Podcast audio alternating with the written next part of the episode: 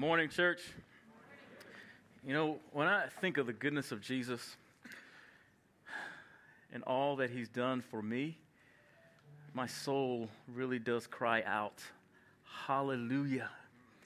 I am so thankful that God saved me, uh, that he woke me up this morning, that he has provided for our family, that we have a roof over our head and that while health challenges come every now and then, He's allowed us to evade a whole lot of health challenges.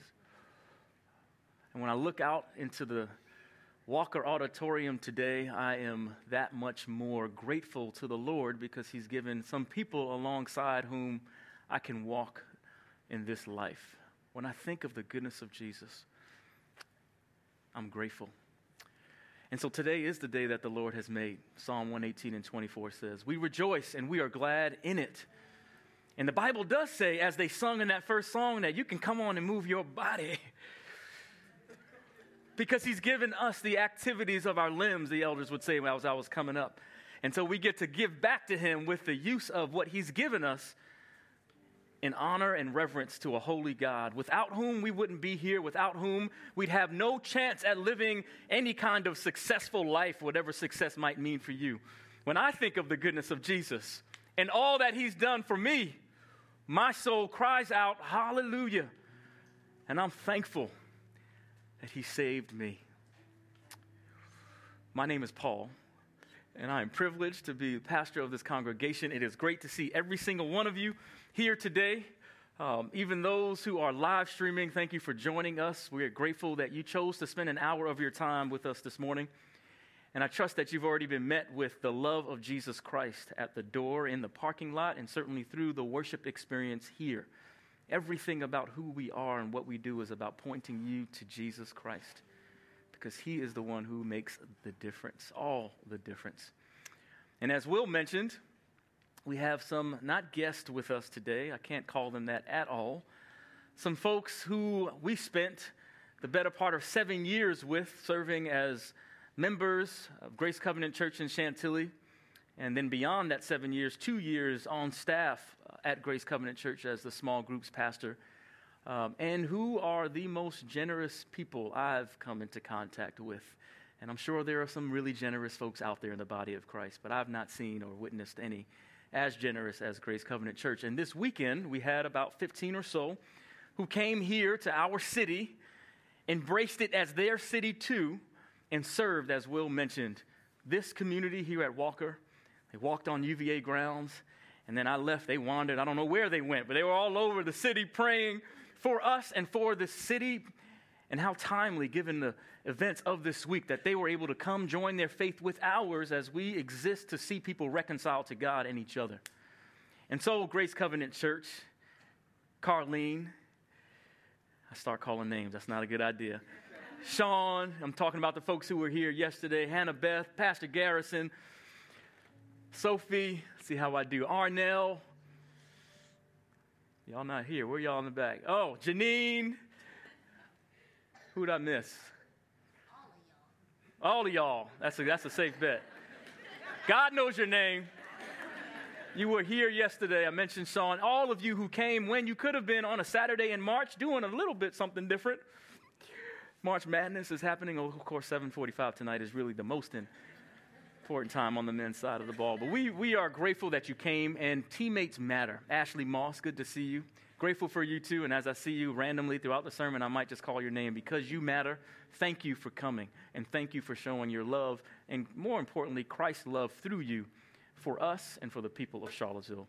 We are grateful. And I hope that the next time we do something like this, which there will be, um, that you join your faith with ours in participating in giving out of the resources that God has blessed us with. Amen? Amen. turn with me in your Bibles to uh, the book of Ephesians, and we're going to look at chapter 4, uh, verse 16. We're continuing in our series entitled Reconcile to Each Other. I mentioned here at Victory Church, we exist to see people reconcile to God and each other, and we began the year on January 6th, which was our first weekly service here, with a sermon series entitled Victorious Living In the month of February, we looked at what it means to be reconciled to God. And this month, we're looking at what it means to be reconciled to each other. As Will mentioned, all of the notes are on the mobile app. You can find at Victory Cville on Google Play and the Apple Store. Um, and you can take notes there as, as well, as well as listen to the podcast. Ephesians 4, uh, we're looking at verse 16 solely today. Lord, help us as we study your word. Open up our eyes so that we might see all that you have for us in your law. Unless you open our eyes, we can't see. Deepen our understanding. Let it go just from a head knowledge 12 to 18 inches lower into a heart knowledge that it can be a lived reality in our lives, not just today, but Monday through Saturday, where through you we can be saved completely, Hebrew says, from the power of sin in the earth as well. In Jesus' name we pray. Amen. Amen. Ephesians chapter 4, verse 16, it says, From him, the whole body, joined and held together by every supporting ligament, grows and builds itself up in love as each part does its work. The title of the message today is Get to Work. Get to Work.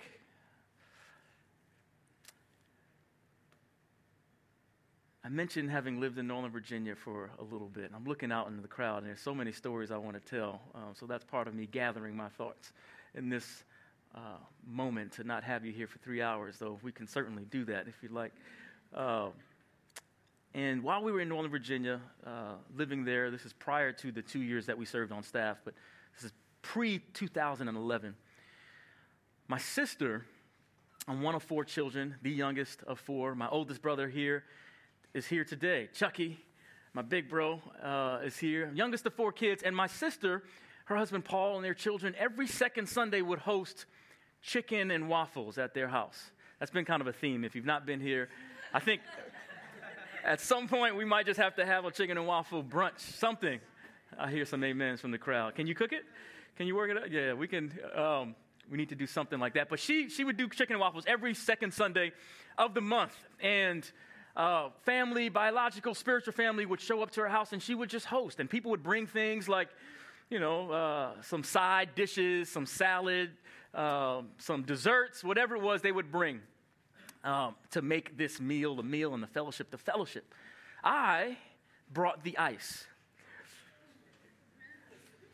Any y'all ice folks at gatherings? Are you asked to bring? No? Okay, so you can come because we'll need that help. I was the ice guy right? And, and there was so much about that role, at least initially, that I would say, Juan, come on, I can, I can do, I can bring something. Can I bring something a little more? She's like, no, Paul, really, ice is, it's really was useful. We need it. And I'm like, okay.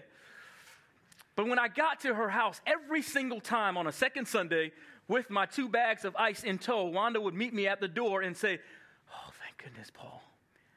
I'm so glad you brought this ice. So I went from ice that's all I can bring to, oh, this matters. People's drinks are colder because I'm here. Yogurt is cool. I mean, this, I can now enjoy this fellowship because I have a role in what's happening here. And the little brother in me, I was 30 at the time. There's something even about my bigger siblings to this day that I'm like, oh, wow, you're proud of your little bro. Great. I got some, I'll bring some more ice next time. I had a role to play. And I would guess that in any groups that we occupy, certainly myself, whether it's uh, if I'm in a group, whether it's a work group or it's coaching basketball, which I love to do when I can, or uh, maybe in your own respective spheres of influence, class groups. If we have any commerce students, you work in groups all the time. Part of the challenge slash opportunity is to figure out, as a group member, where you fit right? And if you are running it, like if I'm instructing a class and I'm facilitating small group discussion, what people's roles are and making those roles clear and making them such that they can embrace them and feel like they're taking part in something that's greater than themselves. It's a challenge slash opportunity, but it can be difficult and there can be points of tension that we hope to unpack a little bit in the next two hours that we have today from this text. The truth is, sometimes we can find ourselves feeling like, what do I have to offer? Or on the other hand, wait, I have this to offer. Why can't you offer the same thing? And our text suggests today that when you get to work, we get to grow. When you get to work, we get to grow. Some context, the Apostle Paul, you can tell I really like the works of apostle, the epistles of the apostle Paul. I promise I'll preach for more than Corinthians and Ephesians and Philippians and Colossians someday, 2020. But the apostle Paul, a giant of a man, a little short guy, but a giant of a man, wrote this book of Ephesians. Uh, it is believed during his imprisonment in Rome, AD 60 through 62, 64. And he had spent time, though, in the city of Ephesus on his second missionary journey. And then, of course, on his third missionary journey, when he actually planted the church there and spent three years there, longer than any other time that he had spent at any other church. But when he wrote this letter to them, he was in prison. And so he sent this letter on to the city of Ephesus with a, uh, with a guy by the name of Tychicus, who he believed was a faithful minister of the gospel. Ephesus was a popular place, it was a commercial city. It's, if you think Asia Minor, kind of modern day Turkey, it had a lot going on by way of wealth running through it, but also a lot going on by way of things that were not pleasing to the Lord. In this book of Ephesians, the letter written by Paul can be divided into two parts. The first three chapters, Paul is very much speaking about doctrine concerning God's divine purpose in Christ and the believer's position in Christ. The last three chapters, he then gets a bit more practical, which is where we're going to situate ourselves this morning, concerning how believers ought to live in light of that position in Christ. So he's writing this letter really to expand the horizons of the believers in the city of Ephesus, but also believed to be the churches even around that city of Ephesus, so that they could better understand the dimensions of God's eternal purpose and his grace. He was there to encourage the believers to be fruitful followers of Christ and to serve in unity and in love, particularly when they were being persecuted. And so, here in chapter four, four the Apostle Paul, he's instructing the church, uh, and the church is around Ephesus, about unity and maturity in the body of Christ, which brings us to verse 16 that we've read this morning. Verse 16 starts with these two words which is critical from Him. Speaking of Christ, everything begins with Christ. Our vision, as you've heard over and over again, purposefully, is that we are here to be reconciled to God and to each other. And even the ordering of that statement is quite purposeful because we have no chance at reconciling to each other if there is no plugging into the source, the reconciler himself, Jesus Christ. So we begin there from Him. Then we can move forward. Ephesians 2, going back a couple of chapters, verse 14 says, quote, For He Himself is our peace, who has made the two groups, then speaking in context of the Jews and the Gentiles, made them one and has destroyed the barrier, the dividing wall of hostility. And similarly, for us to bridge the gaps that can so easily divide us, the power of the one who conquered death and the grave must be our relied upon source. And so here, the Apostle Paul is saying to the church at Ephesus that the extent to which every part of the body does its work is the extent to which the body can grow. When you, when I get to work, then we get to grow. I studied sports medicine in college um, clearly I got weeded out because I went a whole nother direction. But I loved it. Human anatomy, exercise physiology, motor development, motor learning, you name it. I loved reading about the miracle that is God's handiwork in us. And I can remember calling my mother and saying, Mom, I will never complain to you again. Because she remembered how much I did. And she said, Well, okay, tell me, what do you, Mom, Remember how I used to say, if I was a little bit taller, if I was six 6'4, what I could do on the basketball court, or if I didn't have these bow legs, mom, what I could do, and on and on and on. If I, if I, if I, mom, what could I do? Remember, I am so sorry. After reading and studying a little bit and realizing just what it would take for me to pick up this bottle of water and take a drink, and it not do this when I picked up the bottle of water. It's a miracle that that doesn't happen more often, but that's the God we serve. The concentric, the eccentric contractions that take place in our, I'm all a mess, that take place every time we have to take a step. The handiwork of God that allows me to do even the most minute of things. God, I won't complain. And instead of complaining, now it's Lord, I thank you for every bit of movement and activity, as I referenced earlier, of my limbs, I can lift my voice to you. You're giving me that opportunity to shout with joy to the Lord. Psalm 47, to clap my hands, and I can clap my hands. And whatever it is that we are able to do, God, I give it back to you with thanksgiving. Mom, I won't complain anymore. And y'all know I'm not alone in that, right? We might have some moments where we're like, if I, if I could do this, if I were this, if I played like Tyler, if I could sing like Chantel, if I could do an offering message like Will Taylor, maybe then in the body of Christ I'd have something to offer. Might I encourage you in that nothing about our makeup is useless.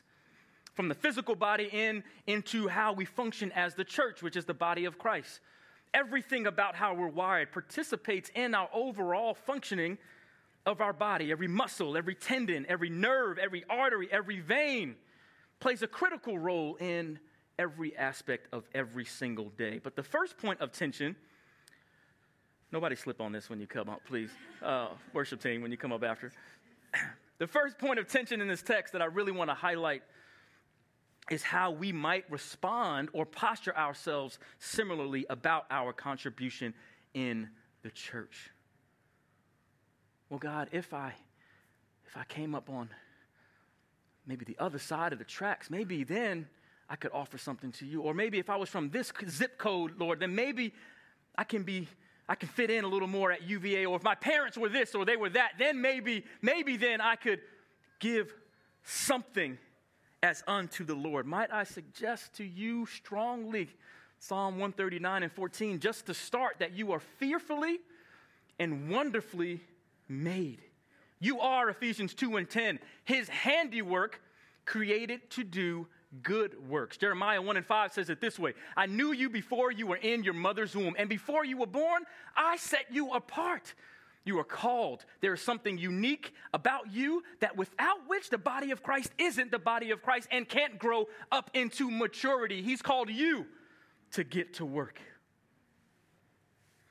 And when you get to work in the ways He's uniquely designed you, when I get to work in the ways He's uniquely designed me, then we, as a body of Christ, we can grow. And when we grow, when we mature, then we can see others or make God more recognizable in us so they can see Him and be reconciled to Him. And when they're reconciled to Him, then we have a chance at being reconciled to each other. Can we say amen to that? God, through His Word, resolves this tension created by insecurities that convince us at times that we've got nothing to say or nothing to offer. He says, No, you're a supporting ligament. You're an ACL, you're an IT band, you're a lateral meniscus, which I tore, Achilles tendon, you matter. You matter in keeping the bonds together tightly within the body of Christ. Look at your neighbor and just tell them when you get to work, we get to grow. Look at the other neighbor and say, I need you.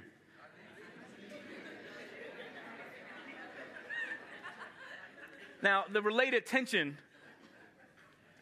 I do. I need, I need you, right? Like, I'm better because of you.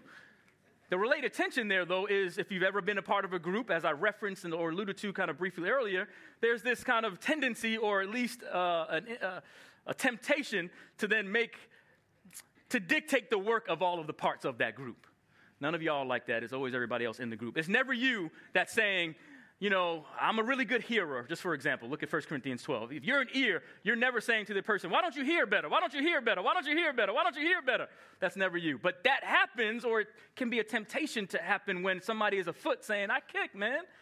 That's what I do. Or I'm a hand. That's what I do. But that is a tension that I think can be resolved with this particular text as well. As the Lord built his church using our hands and feet, those of us who already have a relationship with Him, and those of us considering it, we are not called to make people to look like us. I'm not called to stand here every weekend and make you look like Paul Harris. That would do a disservice to you. Nor are you called to make anybody look like you. Rather, we're called to reflect Jesus for you to then look like Him. Because if you look like me, you'd be jacked up, right? So you want to look like Him. 1 Corinthians 12 and 17 says, If the whole body were an eye, where would the sense of hearing be?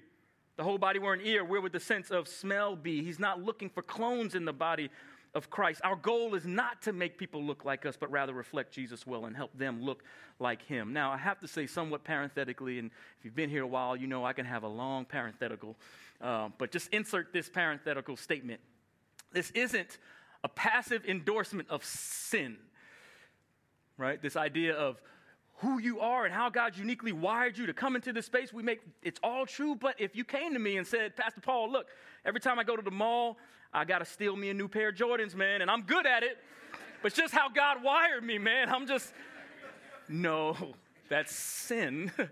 Turn away, follow Jesus.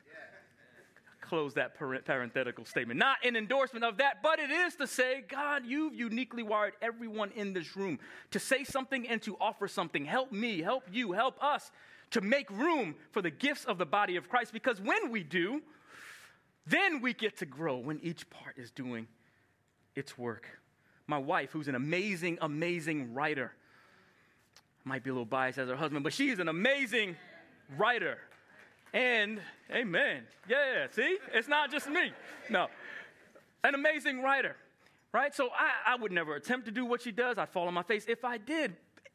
But we want to make room for her to do what she does because when we make room to be who she is, as the first lady and not what we expect her to be as then then we can grow up to be the mature body of Christ. Troy Savage, when his calm, I don't know where he is, he's here somewhere, smart, uh, calm, measured demeanor walks into the room, we are much better for that. When Kate is asking questions about details on operations in Victory Church, when I'm like, oh, we are much better for having that. When, when, when, and we can go around the room, Joseph Williams, who just kind of quietly, Dr. Joseph Williams, quietly goes about managing the, the equipment in the, in the trailer and does so with a humble spirit, committed, I say, man, we are better for having Joseph in this space and what he brings here. And we can go around the room and thank everyone in the room, but suffice it to say, everyone and the gifts you bring when you work, when you get to work, then we get then we get to grow. 1 Corinthians 12 and 7 says, Now to each one the manifestation of the Spirit is given for the common good. Um, two points of tension. One related to the last one, and this kind of then another one. Um, it's kind of intuitive or, or somewhat commonsensical, if you will. But I think what we can often have a tendency to do also is see in others their lack of our strengths. Right? Like you can see what you're good at, that's easy because you're good at it. but can you see maybe what strengths they have and how might we, First Thessalonians, talk about this? Build one another up, encourage one another in the strengths that they have so that we can become the body of Christ, a more mature body of Christ. The other point of tension here is that it's for the common good. Our attention is on the greater, which, yes, flies very countercultural, as does everything in our faith, to what we typically experience. Just watch TV, look at the commercials, look at, just walk down the street and look at billboards, or everything is about what you can get, how things are going to benefit you. And yet, here we're seeing no, when you serve and when you get to work, it actually isn't about you.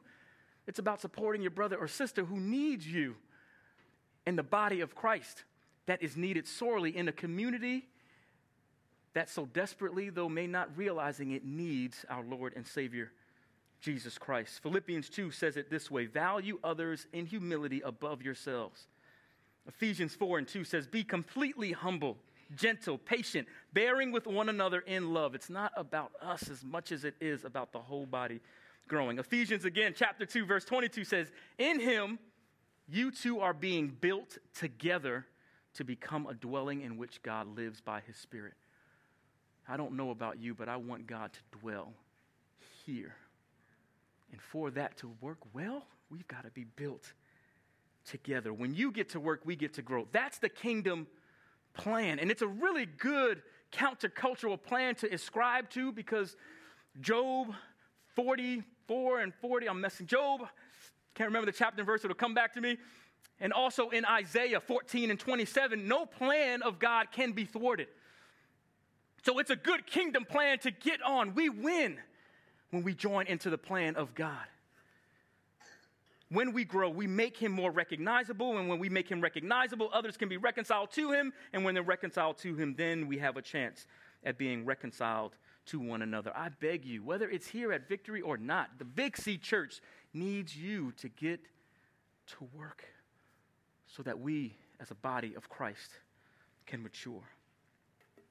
Here at Victory Church, locally, there are three, word, three ways that we love to get to work, one of which I want to highlight just for a moment.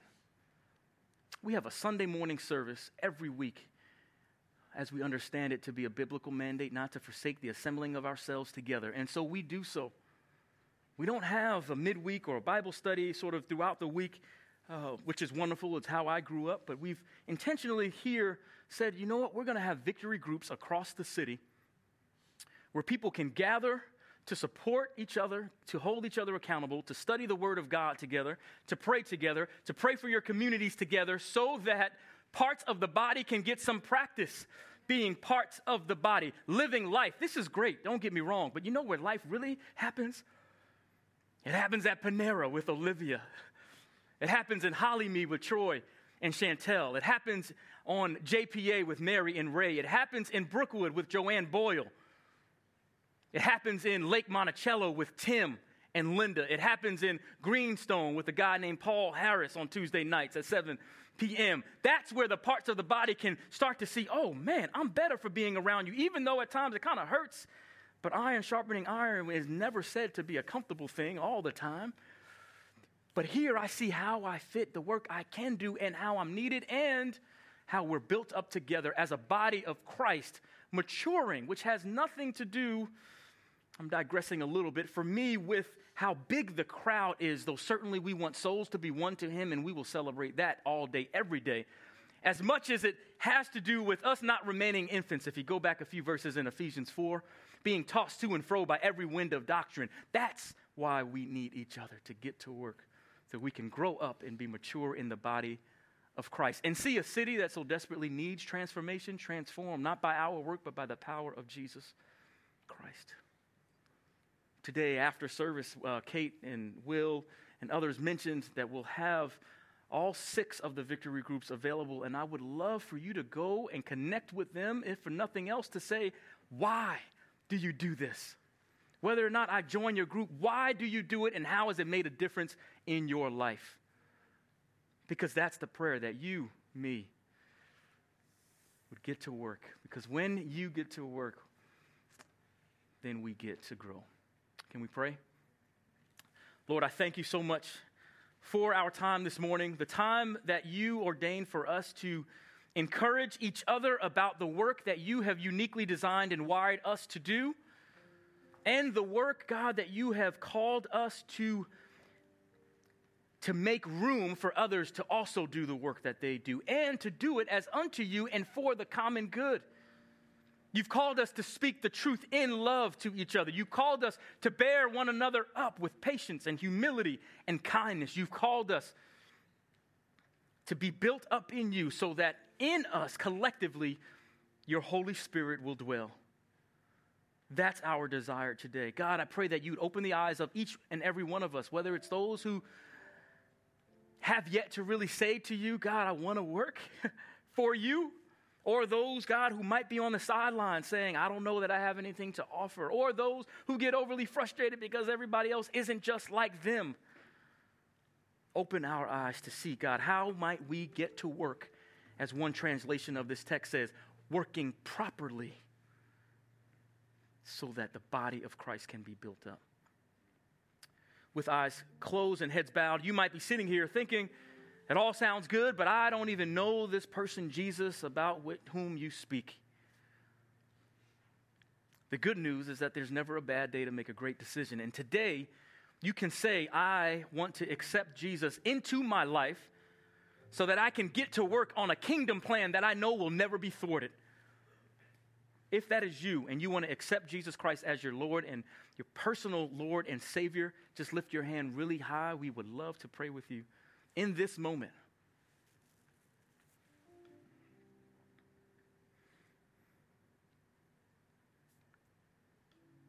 Amen. If you're live streaming and maybe you made that decision this morning, pray this prayer with me. Lord, I thank you for loving me. I thank you for dying on the cross for my sins, for living a life that I should have lived, for dying a death that I should have died in my place, and for rising on the third day, proving that you were the Son of God. Thank you, Lord. I confess with my mouth that Jesus Christ is Lord, and I believe in my heart that God raised Jesus from the dead. And today I choose to turn away from everything the Bible calls sin and to follow you with my whole heart. Today I choose you as Lord of my life. For those of us who remain who know you, Lord, as Savior already, God, I pray with a renewed freshness that we would get to work empowered by the way you've uniquely designed us before we were formed in our mother's womb. You knew us. Help us to be empowered by that promise that you've called us to fulfill a purpose that, that only we can do. I pray too, Lord, that if, if we find ourselves like Tommy from the sitcom Martin, saying we got a job when we ain't got one, help us to get off that sideline and get to work because you've called us to do something special. Ah, help us to ask the question, Lord, what might you want to do in and through us to change the world? Help us to imagine what the body of Christ would look like when everyone is looking for how they might serve another and ultimately serve you. What a community might look like when we get to work. In Jesus' name we pray. Amen. Amen. I do have one announcement before I sit down. Um, Will kind of alluded to this, which was a great segue, Will. Um, we are going to have our first, dare I say, guest speaker next week.